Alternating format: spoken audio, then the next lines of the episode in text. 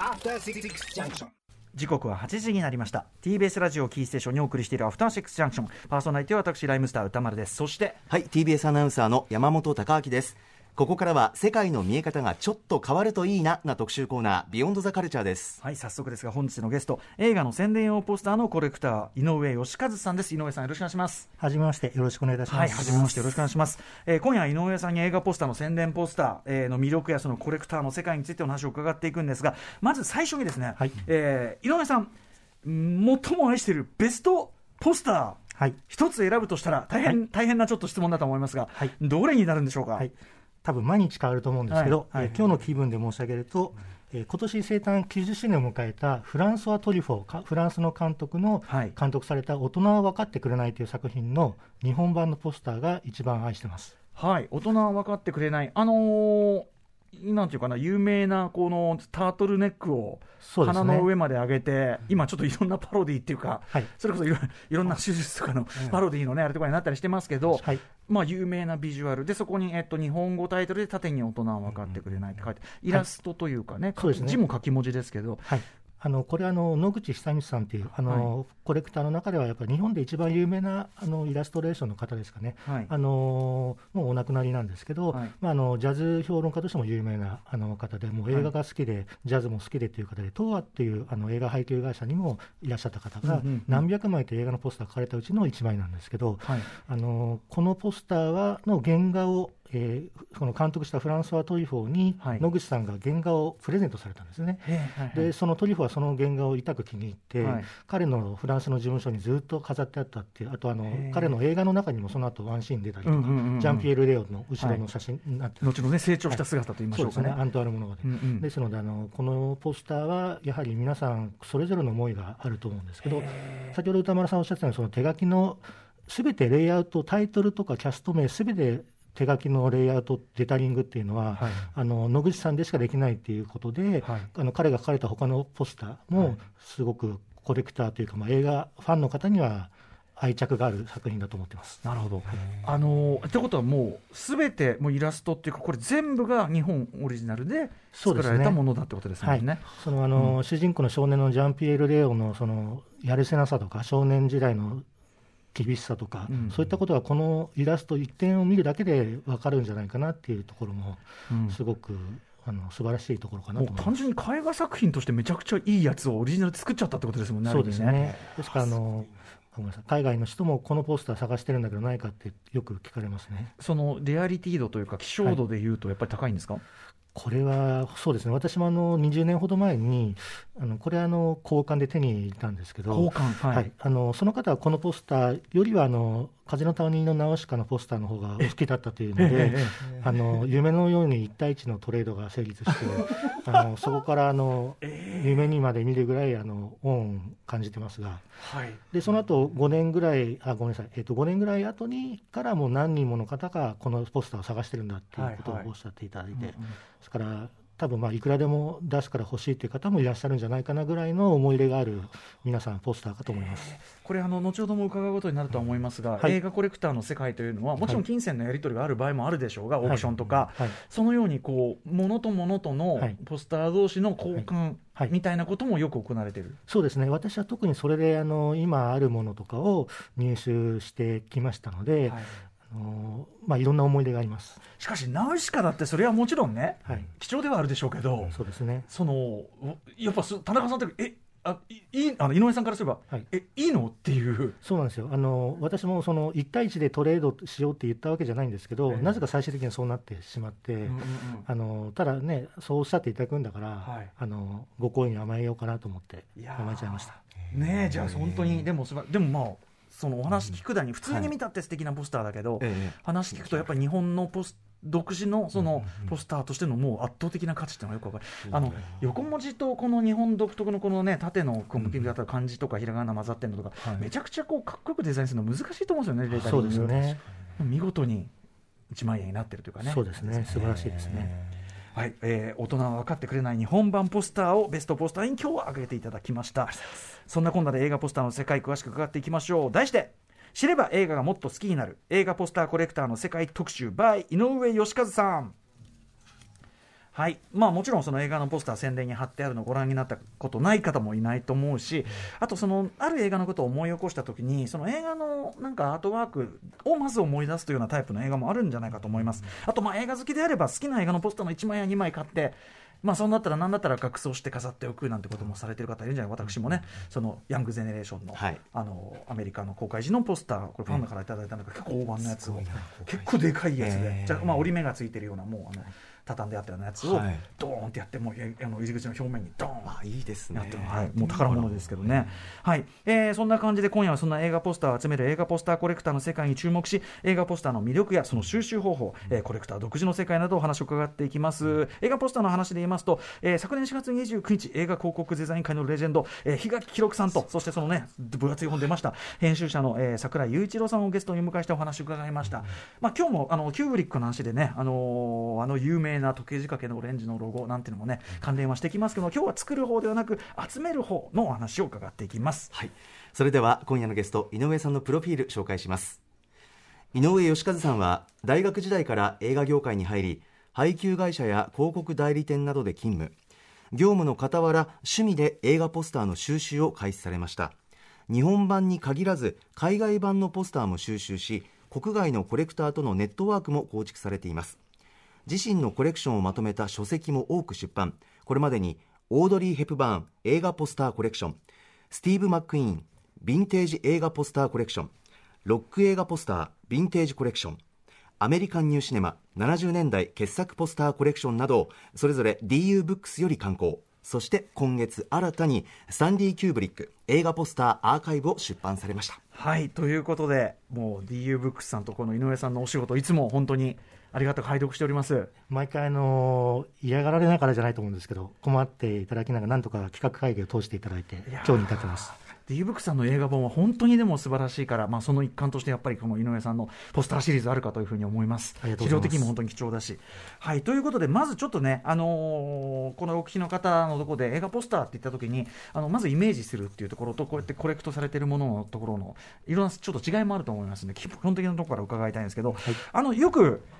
東急ハンズとかいろんなお店で、はい。え映画ポスターですよっつってこう売ってるのありますよね、はい。あとはあのアメリカでもなんだオールポスターなんとかみたいはない。そういうね、サイトがあって。ああいうのと,、えー、とそういうこうなんていうのかな貴重なというかね、はい。コレクターの方が、えっとやり取りするようなポスターっていうのは違うものなんですか？そうですね。あの今おっしゃったその販売されているポスターっていうのはもう大量生産をして、えーまあまあ、世界どこでも買える、まあ、値段も決まっている、あのそういったポスターで例えばあのタクシードライバーのデニーノが好きみたいな方は、はい。そういうあのタクシーのあの格好がいいんだみたいなところで買っていかれると思うんですけど、はい。私が集めてるのは映画の公開当時に、えー、と配給会社が印刷したものですので、うん。まあ、当時の紙とかタイトルの、まあ、先ほどのその、えー、と後のは分かってくれないポスターもそうですけど、その映画の真髄がそこに集約されている、まあ、その1枚だけでお客さんを映画館に運んだっていうその凄さを感じたいと思って当時に吸われ吸われたものにこだわって集めてます。要するにその当時は販売あの宣伝用のものであって、はい売るものではなかったわけですよね。そうなんですよ。完全非売品ですね、あの洗剤という宣伝材料と言われるもので、うん映画会社が印刷して、えー映画の公開が終わったら、まあ、破棄されるとか、あとは昔、あの紙が不足している時代もあったんですけど、それはもう裏紙として使われたりとか、ああそうなんだ、はい、あのですから、たまにその私も昔あのはよ、8つぐらいに刻まれて、はい。ポスターを全部貼り合わせたら1枚になったみたいなことで、えーあのーそんな。もう昭和20年代のポスターですよね。復元してという、はい。それぐらいね、もう、はいまず映画工業そのものが、い。そんなにこうやって後年にわたって研究されたり、立派なものとして扱われるなんて夢にも思ってなかったでやってる側はね、そうですね。もう使い捨てのもんだって思ってたそうわけですね。ああだからまあどんどん破棄も通話されちゃうようなもの。ということは入手って、はい。要するに普通では売ってないわけだから、そうなんですよ。えどうやって手に入れるのっていう。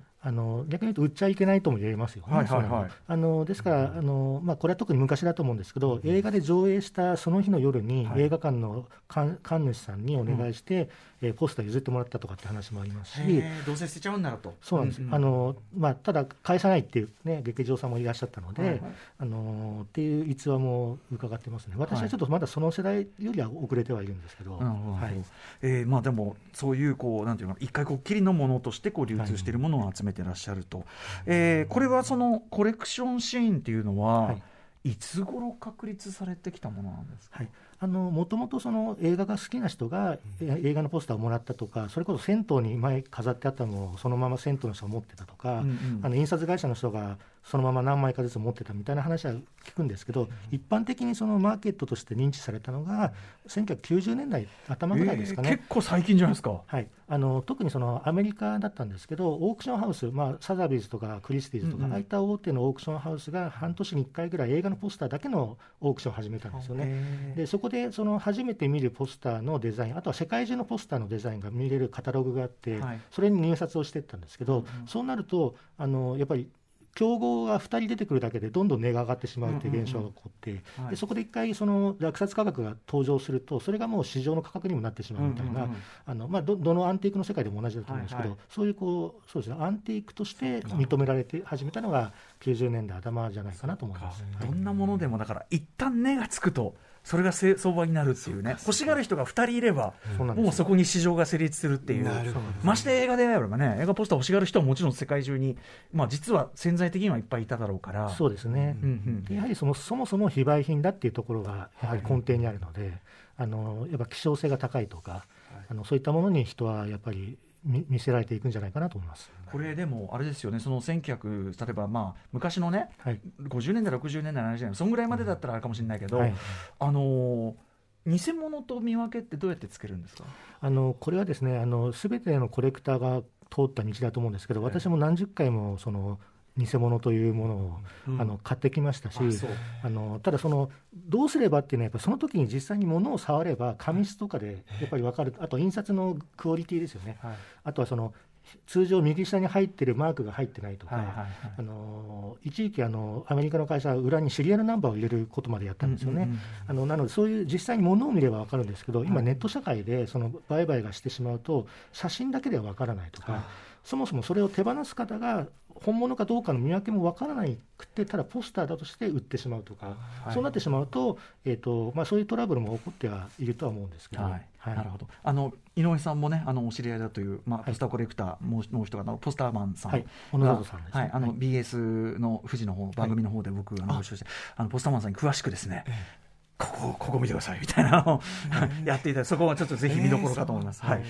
えー、これちなみに日本のじゃあその映画コレクターシーンっていうのはどういう感じで、海外とか違いとかあるんですか？そうですね。あの海外ですともともとその映画のコレクター用の情報誌があったりとか、うん、あとその年に何回もいろんなところオークションハウスがあったりするのでかなり広広か広がった広開かれたマーケットなんですよね、でなのでどれぐらいの方が集めてるとか、はい、あの大体その全体を把握というかできたんですけど、日本の場合は確かに映画のポスター集められてる方がいっぱいそれなりにいらっしゃると思うんですけどあの何千人もいるかというと多分数百人ぐらいの方でしょうし知り合いになっていく方法っていうのがほとんどなかったんですよね。でそんな中私はあの、えーとまあ都内に数軒あった映画のポスターショップとか、はいはい、あと横浜の駅前にあった映画ポスター館っていうあの日高さん誠一さんという方がやられて、うん、その方の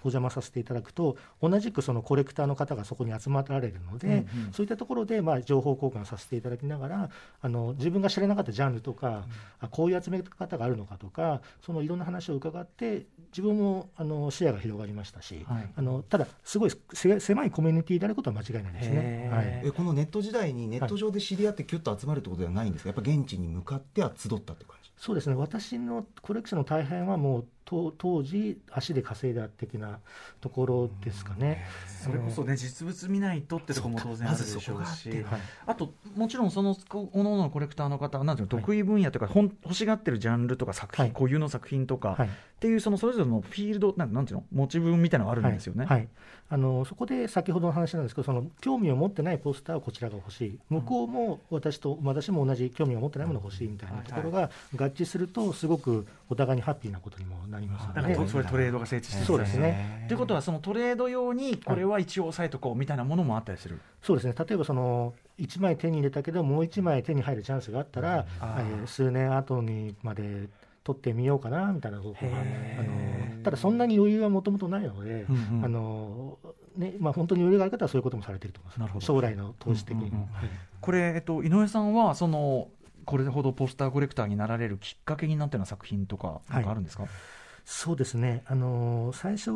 ポスターを集めたのが、えー、大学3年ぐらいですかね、まあ、22歳ぐらいですかね、あの新宿のあるショップに入って、あの2枚買ったんですけど、うん、1枚は今年スピルバーグでリメイクがあったウエストサイド物語の最初のやつと、はいはいあと今年生誕100年かな、ピエロ・パオロ・パゾリーニさんの、うん、今もね、えー、上映いろいろやそうですね、今にリバイバルされてますね、はい、あ、あちらのアポロンの地獄というポスターの、はい、えっと、それぞれポスターを、えー、入手しまして、はい、えー、私はそのやっぱり飾ってあったものをこれしかないと思って買ったんですけど、うんうん、後で見ると束になってあったんですよね、その同じポスターが。だだからこんなに安く買えたのかと思ったんですけど、やはりその枚数によって値段が変わっていくってことも、なんとなくそういったことから学んだりとかしましたね。そのウエストサイド物語とアポロの地獄は、はい、つまりその、まあ、対策というか人気作だったから、はい、いっぱい在庫がその店にあったということですか？そうですね、おそらくそのポスターショップを営む方は、映画館から大量にもらったとか、そういったこともあると思うんですけど、うん、要はあの昔ってあの街で貼ってたりとかしたんですね、ポスターを、うんうんうん、あの道路交通法が改正される前なんですけど、はいはい、そうすると、もう100枚映画会社が送ってもらったけど、結局50枚しか貼れなかったみたいな。と、50枚が大量に残る、ただ、そうなんですよね、そうすると、ただやっぱり愛着があったり、やっぱ紙ってやっぱりもったいないなっていう、処分するのも面倒くさいなみたいなると、はい、どっかにそれがこう重なるようなことが、うん、まあ、特に映画館は多かったみたいですね。はいはいまあでもそのウエストサイド物語とアポロンの地獄はもう要するにその、絵柄もよ作品も好きだし絵柄もいいしみたいな、はい、そうですね、まあ、あと安かったっていうのもありますね、うん、確か2000円ずつぐらいですかね、はい、でやっぱりいいな映画ポスターってなって。そうですね。あのやはりその今、まあ、特に今もそうですけど DVD とか配信とかで映画自体は気軽に見れる時代になったと思うんですけど、公開当時のものしかも非売品というところで、はい、そのまあ、映画を所有というよりは、まあ、うん、映画をそばに置いておけるっていう、あのそのそういったことで考えるとやはり私はポスターを、はい、あのすごく大切なものとして、はい、あの集めたいなと思いました。なんかあの僕もそのヤングゼネレーションってすごく好きな映画の、アメリカ公開時のやつなんですけど、はい、なんかそのその時のこの映画見てっていう気持ちが、なんかこう入ってるっていうか、ね、作った人とか映画会社とか映画館の、こうなんかその今の今のパッケージとは違うんだけどなんかそれがこう伝わるようでリアルタイムの映画館は行けなかったから、うん、もしそのこれ見て行ってたらみたいなふうな気持ちもなるみたいな。そうですよね。その歌丸さんお持ちのポスターに例えばピン穴とかが開いてたら、うん、もうそそのポスターは映画の公開時に何回か貼られてるとか、はい、もしかするとフィルムと一緒に劇別の劇場にも行ってるとか。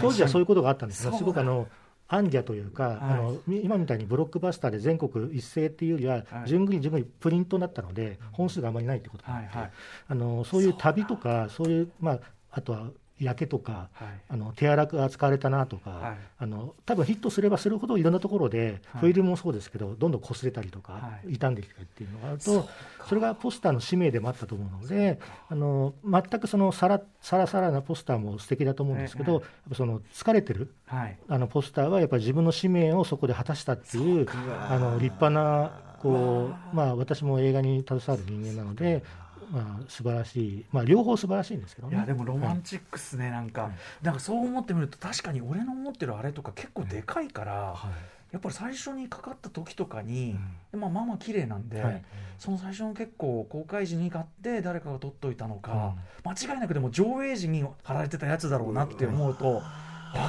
そうですね。すごいわーって気持ちになる。はい、えー、ということで、えちなみに、あのー、井上さんの所有量というかね、保管とか大変だと思うんですけど、はい、どのぐらい分量、どの形で保管されてるんでしょうか？そうですね、あの数えたことがなくて、私はあの結構その、まあ、いろんな理由があって手放したりとかもあのしているので、あの大体、ただ日本版と海外版合わせて、まあ、ざっくりで5000枚ぐらいかとは思います。あのそれで、まあ、国別にあの仕分けをして、国別によってはその折ってやるポスターとか、まあ、丸まってる状態のポスターとかあるので、うん、まあ、そういったことを国別と,、えーと、そういそれロールとか、丸めてあるとか、折ってやるとかに分けて、はい、一応、ままあ、分けて一応分けて保存はできてまして、うんうん、あとはその湿気が大敵なのでね、あの除湿機はいつも毎日休まず回しております。これこうコレクション部屋みたいなのがあるんですか？一応あの頑張って作ってみました。あの部屋とまでは言わないですけどね、うん、あの置き場みたいな感じですね、はい、はい、というね、えー、井上さんがまあいろんなコレクションの中からまああの DU ブックスさんとねい。ろんなこう、はい、まあワンテーマで5本を作られております、はい、今回は、えー、スタンディ・キューブリック映画ポスター、これはみんなみんな欲しいやつだと思いますけどね、はい、えー、スタンリー・キューブリック映画ポスターアーカイブ、えー、宣伝ポスターまでもコントロールした男を DU ブックスから出版されました、はい、えー、今回、まあ、これを出すいきさつ、経緯などは？そうですね、あのースタニー・キューブリックさんは長編映画を13本しか撮ってない方なんですよね、はいはい、あのただ、彼ほど今でも世界中で影響力がある監督っていう映像作家っていうのは私は知らなくて、ね、あの毎年あいろんな新たな方がいろんな意見を持って見方を持って語っているっていう監督であったらやっぱ唯一無二の監督だと思うんですよね。で、ね。はい、あのやっぱり最初はここの一冊で本として成り立つかなと思ったんですけど、うん、まあ、いろんなコレクターの方からのあの紹介で、はい、あのボツになったアートワークとか、はい、あの世界各国の珍しいものもあの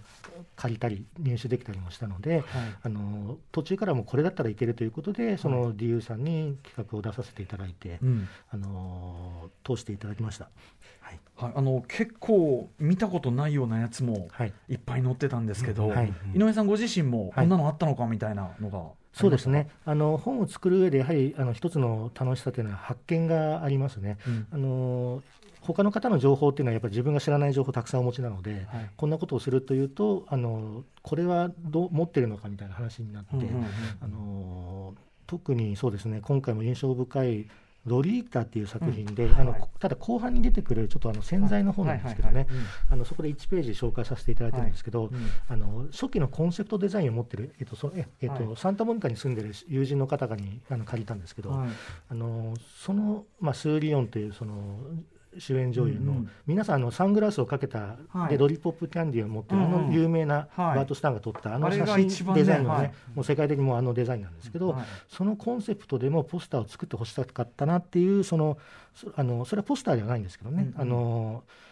白黒の彼女がこう佇んでいて、はい、えー、彼女は子供でもないし、えー、まだ女にもなってない一体彼女は何者なんだみたいなタグライン、まあ、キャッチコピーをつけて、うんはい、それをだからポスターとして世の中に出てくれたら嬉しいなとかただあの、はい、そうにはなってないんですけどね、うんうん、あのそういうそれはあの私のものじゃなくてあの、その友人からお借りしたんですけど、うんうん、そういうあこんなデザインがあったのかっていうであの驚きっていうのは何回もありました。あとねあのスーリオンの名前がまだ出てない日本版そうですね、誰でしょうみたいなね、はい、知らんがなって話なんだけど、そう、ね、そういった煽ったっていうことなんですね、宣伝的にね。あの完成披露、ニューヨークで行った完成披露のその日まで、その主演女優の名前を明かさないっていうことで、はい、そこで発表するっていうことで、マスコミをまあ煽ったっていう、うんうん、その宣伝方法もあの紹介させていただいています。うん、あとね、あのー、やっぱり檜垣さんのね、あの時計仕掛けのオレンジの、ね、はい、あのクロックワークオレンジと時計仕掛けのオレンジを同じ感じのロゴで作れって、はい、キューブリックもね、いや、あんた、それは。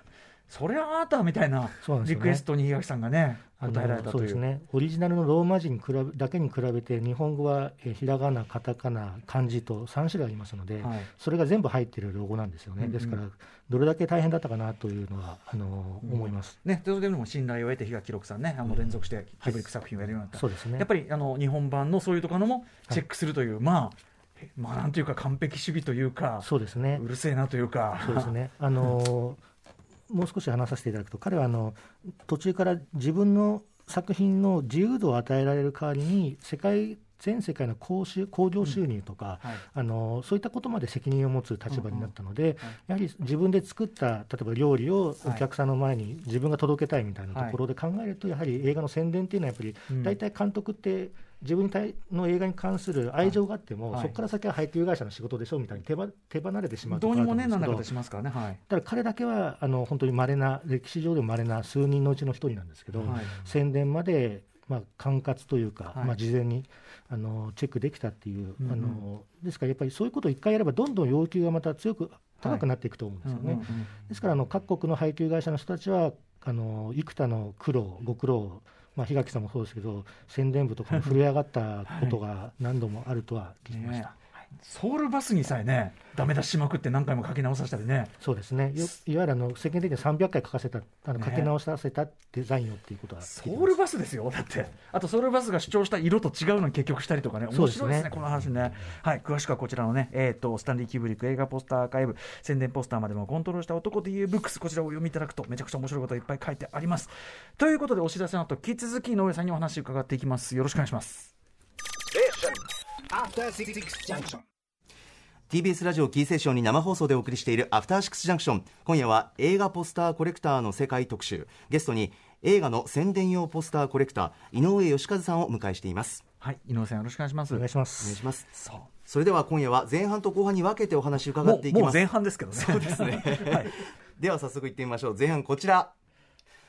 映画の宣伝用ポスターの奥深き世界を引き続き伺ってまいりますが、はいはい。えー、と映画ポスターのそういうこうコレクターというかねその市場の中で人気が特にある作品みたいなのがあるんで、もう当然キューブリックなんかもねそうでしょうけど、そうですね。あのーやはり70年代、80年代の、あのー作品が最最近特に人気が高くて、えっ、と、申し上げた例えば、ジョーズとか、はい。あと、バックトゥーザフューチャーのシリーズとか、あとはインディ・ジョーンズのシリーズとか、えあのそういったタイトルで共通しているのが、うん。えーまず公開時すごい当たってる作品、はい。あとはデザインが、まあ、例えばイラストとか、うんうん。誰が見ても一目で分かるようなシンボリックなデザインっていうのと、はいうん。あとは続編が結構あったりとか、はい。えーリブートがあったりとか、うん。えー常にその新しい方も見ている、うん。あのそういった世界で、えーまあ、認められた、はい。あの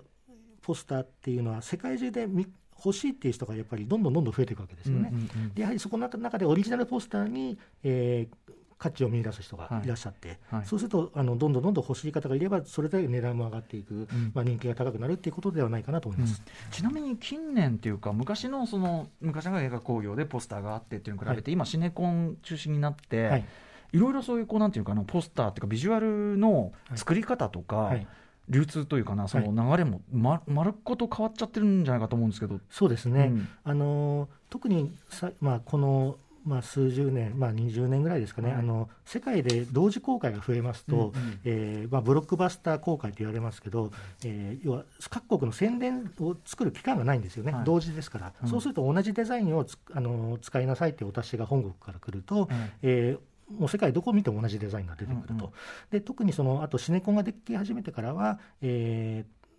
なんでしょうこの映画のポスターだけじゃなくて、映画の予告編とか、はい。えーまあ、今、ネットでもねあの簡単に見れる時代になりましたけど、あの映画だポスターだけではないいろんな宣伝方法が、はい。あの構築されてきているので、うんうん。あのそこはやっぱり以前のそのポスター1枚でお客さんをっていう時代とからはあのかなり多種多様な宣伝になっていて、はい。あのポスターがこの宣伝における立ち位置っていうのはかなり変わってきてるんじゃないかなと思います。なんなら紙じゃないものがやっぱ多かったりしますもんね画面に映ってるとか。そうですね、うん、よくあのインスタとかであこんなデザインすごいと思って調べると結局ポスターとしては印刷してませんみたいな。ああのですからあのただもうインスタとかですごい広まるともうそれだけで今はいいともまあ言えてしまう。見見れるっちゃ見れるから、うんあのそれを皆さん見て映画館にまあ行ければいいわけで、はい。っていうことになるとポスターを見ていくっていう動機づけがかなり薄くなってるとは思います。たまにでもありますよ。そういうだからそのビジュアルがあって、うわいいなみたいな。このポスターないのかなみたいな、なんかもうないなみたいな。なんでまあ、サントラのジャケではあるんだけどとかそういうのがね。ねちょいちょいあったりしますよね、はい。ちなみにポスターのではですね値段というか価値というか、はい。これの変動ってどう決まっていったりするんでしょう？そうですね。先ほどもあの申し上げたんですけどその映画のポスターショップの方が、まあ、つけるっていうのが基本だったんですよね。うん。あのそそれただ、この、まあ、ネットオークションとかでいくと先ほど申し上げたように、えー競り合ってしまうと、えー途端に上がってしまうっていう現象が起こって、それはあのいくらでも欲しいっていう人がいると信じられないような値段になったりとかするんですけうんうんど、あのですから決まっていくというよりは決めていくっていうことですかね。なるほどただあの結局、2人目以降の人がその値段を出すかどうかっていうのもね、分かりませんし、はい。からまあやはり根底的には非売品のもの、はい。あとはまあそのコレクター間でまあ交換していくっていう部分で、なるべくその値段とかは、あのまあ、無理しない範囲でうん。っていうのが、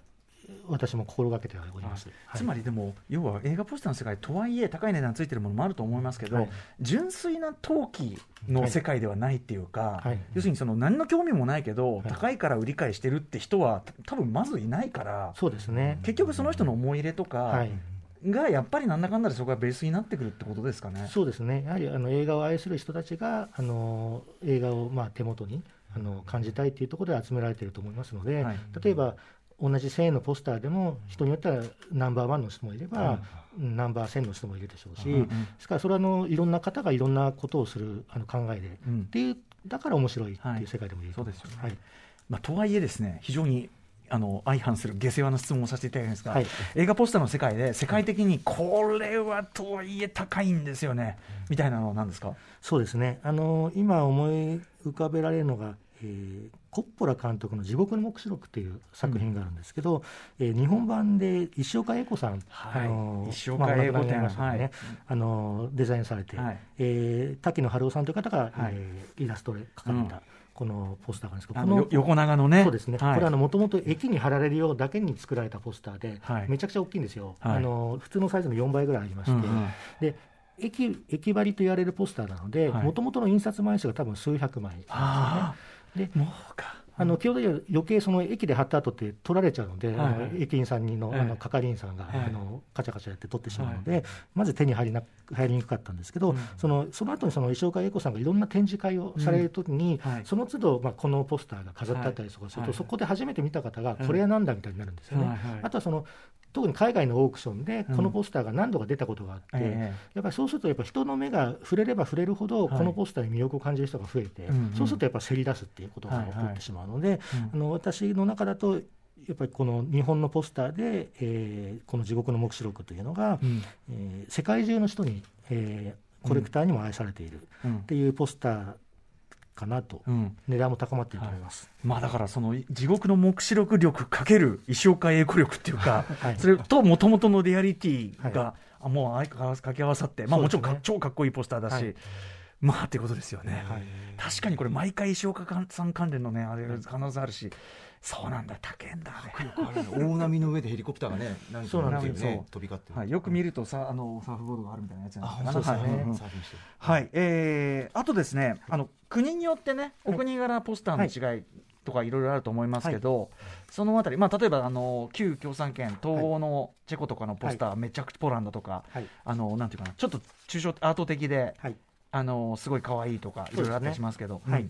あの日本版はまずその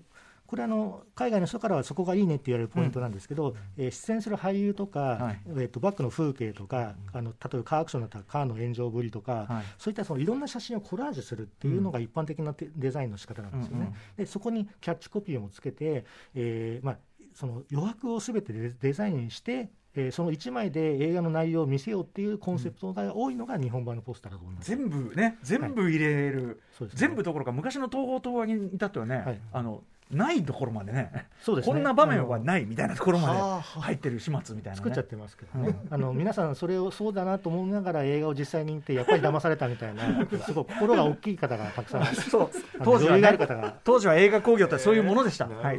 まあ、映画見せ、お金払ってもらったら勝ちみたいなね。ところは、まあ、今も昔も似てるかもしれないそこはね、あのはい。愛すべき東宝東和イズムとしてあったりする。ね。うんうんうん。であと,、えー、と、アメリカ、ヨーロッパとかでは結構イラストが多いんですよね。うん。あのやっぱ各国それぞれその有名なイラストレーター、デザイナーさんがいらっしゃって、はい。えーその方がデザインをするんですけど、うん。どちらかというと、そのアイキャッチなシンボリックなアートワークを作ってしまうと、その周りがキャッチコピーとかも入らないんですよね。はいはい。そうするとあと余白に真っ白な余白すごく対比でいくと50%以上あってもそれもデザインだっていう考え方、なんかすごくシンプルイズベスト的なことが、あの多い、まあ、中にはあのすごいごちゃごちゃしてるのも当然あるんですけど、どちらかとあとは先ほどおっしゃられたその東欧ですね、まあ、ポーランドチェコハンガリーとか、あのこちらのまあ政府がどんな映画を上映するかを決めて、まあ、専属の映画館でかかってたっていうこともあったので、はい。そのデザイナーは多々これはあるらしいんですけど、うん映画の題名と簡単なストーリーしか与えられずにデザインしろって言われたらしいんですよね。うんうんであの主演俳優の顔もあまり出せちゃいけないみたいな、なんかそういうこうご法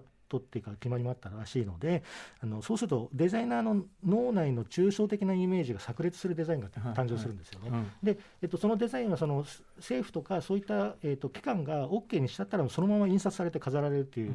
あのお国柄のようなので現在でいくとそういうこれはどうやってもこの映画のポスターに見えないみたいなポスターの方がうん。アートポスターとしても認知されて、うん。あのまあ、そういうあの人気も出てくるみたいな、ですからあのすごくそういう時代に、まあ、感謝というわけではないんですけど、い、ろんな各国それぞれの,、あの違いを楽しめるっていうのがポスターのコレクションの素晴らしい世界かなと思います、はい、特にあの井上さんがこうやってこうワンテーマでこうやって出さ出していただくと、比較がしやすいんで、はい、そういうこう日本版はこれ、お国柄のいろんなのが、だからどっちがいいとか悪いとかっていうよりは、なんかそのすべてが、そのか、各地でいろんな映画の、なんていうかな、見られ方とか、見てほしいという気持ちがあったりとかその表れが面白いですよね。そうですね。ね。そのすべてが愛おしいというかね。そうですね。そこが醍醐味だと思います。うん、さあそういうことでですね、じゃあ後半行ってみましょうかね。はい。うん、えー、後半。こちらです。映画ポスターコレクターの知られざる世界。はい。ということで、えーとまあ、実際にこう集まってこう、ね、いろいろこうあのファンの方と交流する中で、あとやっぱ僕ら面白いなと思ったらトレードですよね、そうですね。トレードの世界、そうですね。なんかこう、印象深いこう交換できたトレードでゲットしたものとかありますか、そうですね。あのちょっとわらしべ長者っぽい感じでいきますと、映画ポスターわらしべ長者。ですね。あの20代の前半に、えー、やはりその先ほどの新宿にあったショップで、はい、あのシドニー・ルメットという社会派の監督の「質屋」という、はい、えー、映画のポスターを買いました、うん、あのー、これ3000円でしたかね。これ、うんはい、傑作ですけどね、はい。はい、あの素晴らしいと思います、うん、あので2年後にニューヨークのポスターギャラリーに行った時にそのポスターを持っていったんですね、まあ他にも何十枚と持っていったんですけど、はいはい、であのそこの方がこのデザインは何だみたいになって、その質屋のポスター、日本版、ね、日本版の質屋のポスター、はい。はい素晴らしいって話になって、はいはい、であのこれ何かと交換したい、何と交換したいって言われたときに、はい、ちょうどそのギャラリーに先ほど申し上げた地獄の黙示録のポスターを、石岡英子さん版の、はい、あの飾ってあったんですよね。いいで私はその他の何枚かと合わせるからこのポスターで交換してくれって言ったつもりだったんですけど、はいはい、向こうは1対1のトレーだったと思って、はい、あのいやこれいいよってあっさり OK が出たんですよね。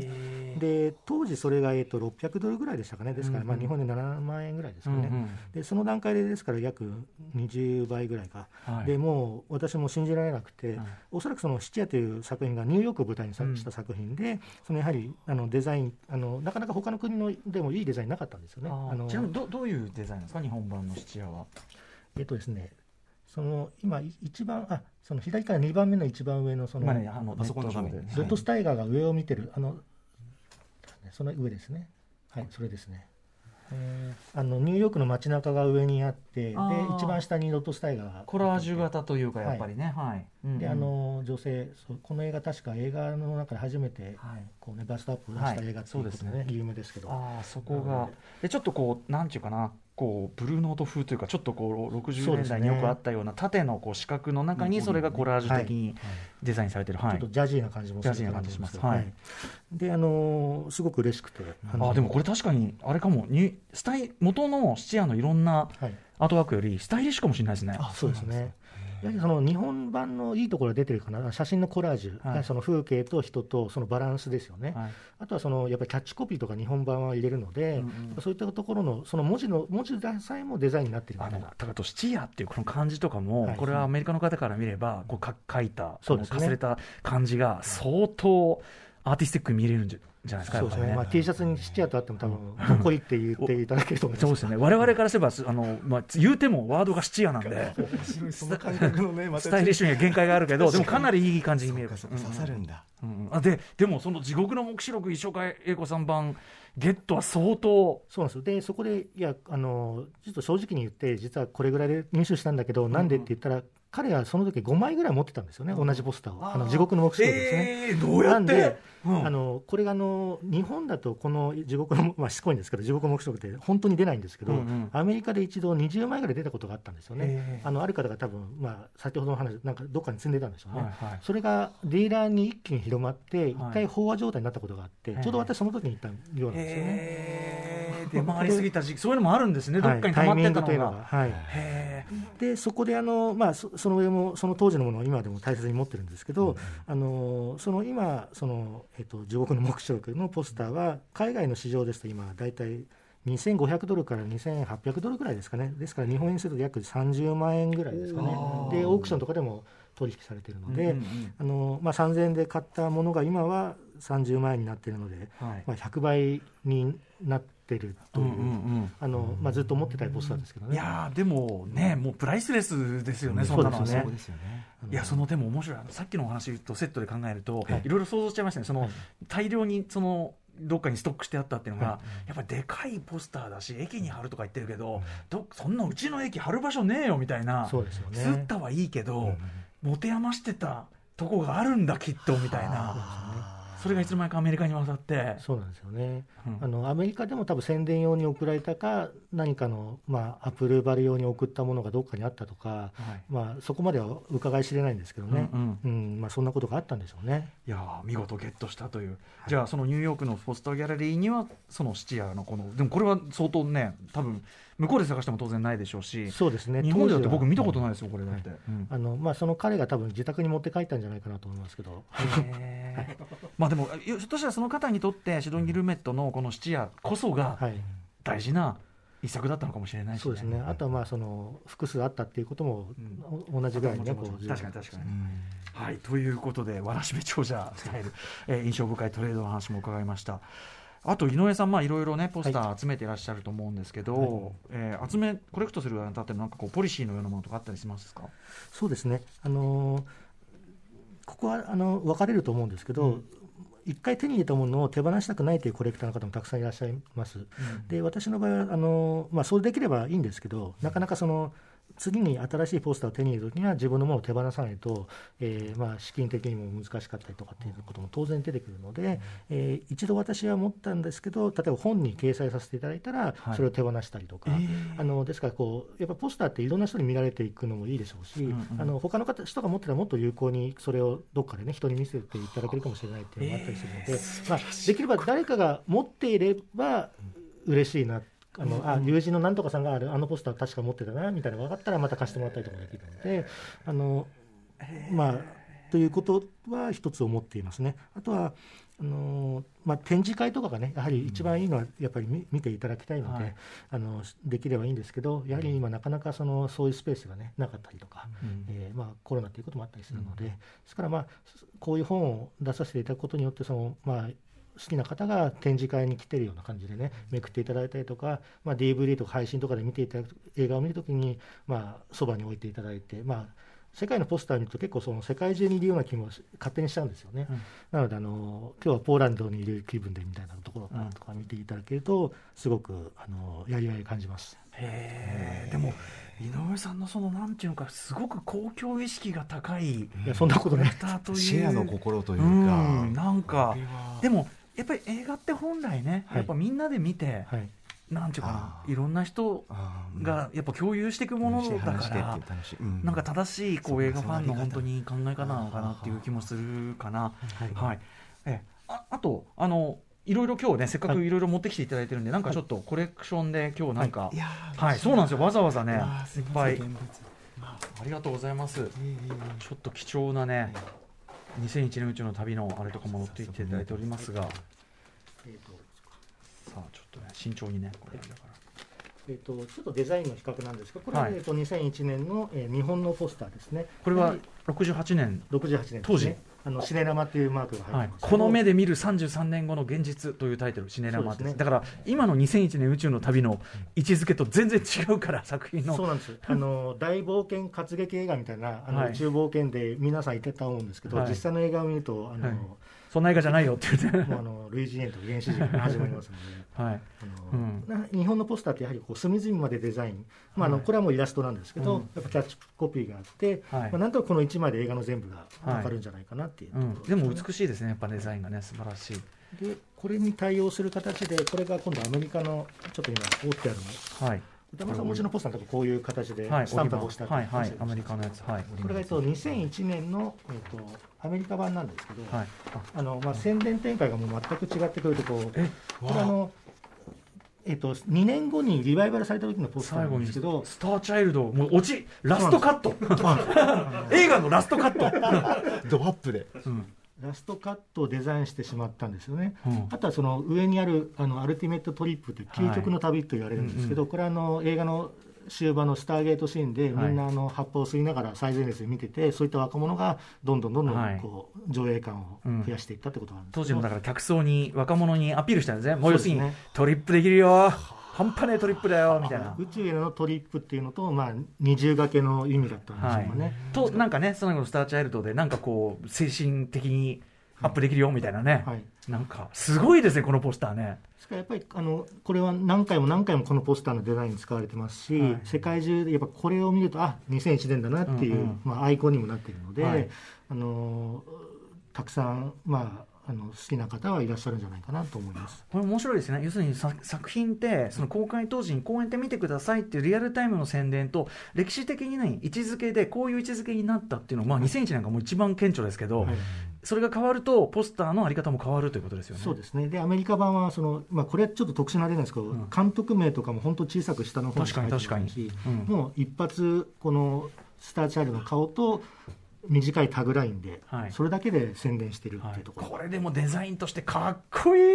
いやインパクトあります、やっぱり当然これもキューブリック監修ということなんでしょうかね。そうですね、あのマイク・カプランっていう当時 MGM の宣伝マン若い宣伝マンなんですけど、はい。彼がキューブリックに提言して、はい。あのこの許可をもらったっていう話を聞いています。すごい。そしてあの噂のねあの記録さんがデザインした時計仕掛けのオレンジも下に見えるし、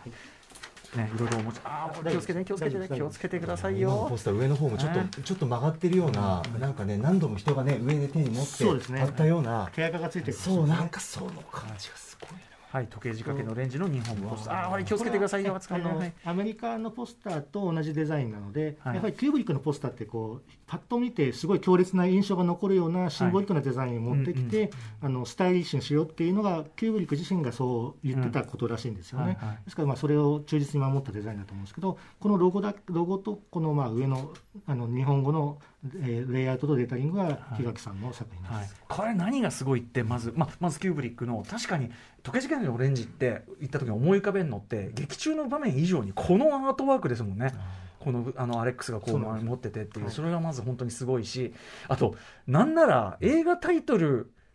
と同じ級ぐらいにスタンリー・キューブリックサインがこれ超でかいっていう。横に大きいですね。でかっていう、うん、そこもやっぱりすごいですね。指定が入ったかもしれないですね。ああなるほどね。これはこんぐらいお世話になるんだね。ありがとうございます。はい、ということで、えー貴重なねコレクションもスタジオにいろいろお持ちいただきました。映画ポスターコレクター井上義和さん今日はねいろいろお話を伺ってまいりました、はい。ちょっと最後のちょっとね締めの質問なんですけども映画ポスターコレクターをやっていて、まあ、もちろんねもう所有すること自体というかねそれに出てきたいろんなこと自体いいと思うんですけどもよかったみたいなことありますか？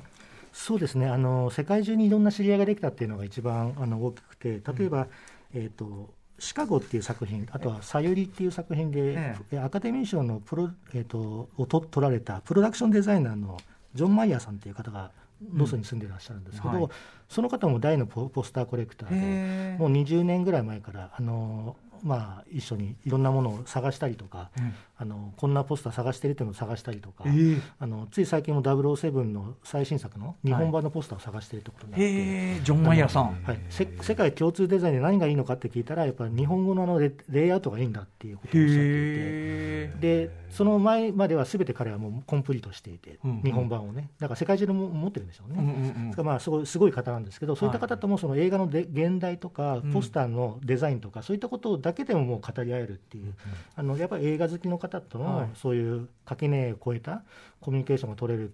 ていうのは単純に嬉しいですよね。あー確かに。しかもその映画ファンのファンコミュニティの中でも映画ポスターってある意味あの国ごとの違いもあるしからこそお互いの国が交流しがいがあるっていうか、はい。しかも見てる映画は同じだから、はい。こう共通言語もあるしそうですね。あとおお前の国だとそんなタイトルなの？とか。そうですね。ねあのちょっと訳せないようなこともね出たりとかもしますね。愛愛となんとかのとかね。そうですね。困ったなみたいな。あの一時期ね、日本の配給会社さんも、すべて愛っていうことをね、うん。放題に入れたりとか、まあ、すべてじゃないですけどね、あと、パールハーバーは戦争映画ですけどね、はい。日本だとラブストーリーって言ったから、はい。でもあれだけ当たったっていうこともあったと思うので、うんうんうんうんそこはやっぱり映画の宣伝部の方との、えーまあ、腕の見せ所っていうのが、やはりポスターのデザインというのもはい。反映されてくるんじゃないかなと思います。その映画をねどうやったら見てもらえるかってく知恵を絞った後ですもんねやっぱりね。ね。そこがやっぱりいいのよ。ちょっと嘘ついてることがあってもね。ああなるほどね、うん。思いがこもってますからね、えージョジョギリショックっていうかジョギリとか出てこね。えしみたいなジョギリショック。これサランドラというさっきのこの話出すと長いんでね。はい、えー、井上さんありがとうございます。今日もうめちゃめちゃいくらでもお話伺いたい一個一個のはい。ということで最後に改めて井上さんのご本のご紹介をしておきましょう。はいお伝えします。スタンリー・キューブリック映画ポスターアーカイブ宣伝ポスターまでもコントロールした男は DU ブックスより3500円プラス税で発売中ですが紙の本は完全限定生産1000部で残りわずかと。そうでしょう。で品切れの際は Kindle 版お買い求めいただけます、こちら価格は3586円となっておりま電す子でなら見ることできるんでね。はい。はい、いやーということで、あの引き続きあの、ポスターシリーズもすごい楽しみにしておりますし、まずはちょっとスタンリー・キューブリこれあの細かく見ていきたいと思いますね。ありがとうございます。えー井上さんご自身何かお知らせことなどありますか？そうですね、あの今まで出させていただいたポスター本で、えー今年あのドキュメンタリーが公開されたオードリー・ヘップバーンさんのポスター集と、あと、ドッグ映画のポスター集と、えーアメリカン・ニューシーマンのポスター集がまだ、多分店頭にあのあると思いますので、もしあのよろしければ手に取っていただいて、あのもちろん立ち読みで結構です、でも結構ですあの楽しんでいただければと思います。井上さんはこれで本作ったら手放しちゃうんだから、そのねすごいもう情熱というかねあれのね結晶ですからね。はいということであのまた今後ともいろいろあの映画ポスターの話伺えたと思います。井上さんよろしくお願いい。たします。はい以上ここまで映画ポスターコレクターの世界特集でした井上義和さんでしたありがとうございましたあ。りがとうございました。station after 66 junction.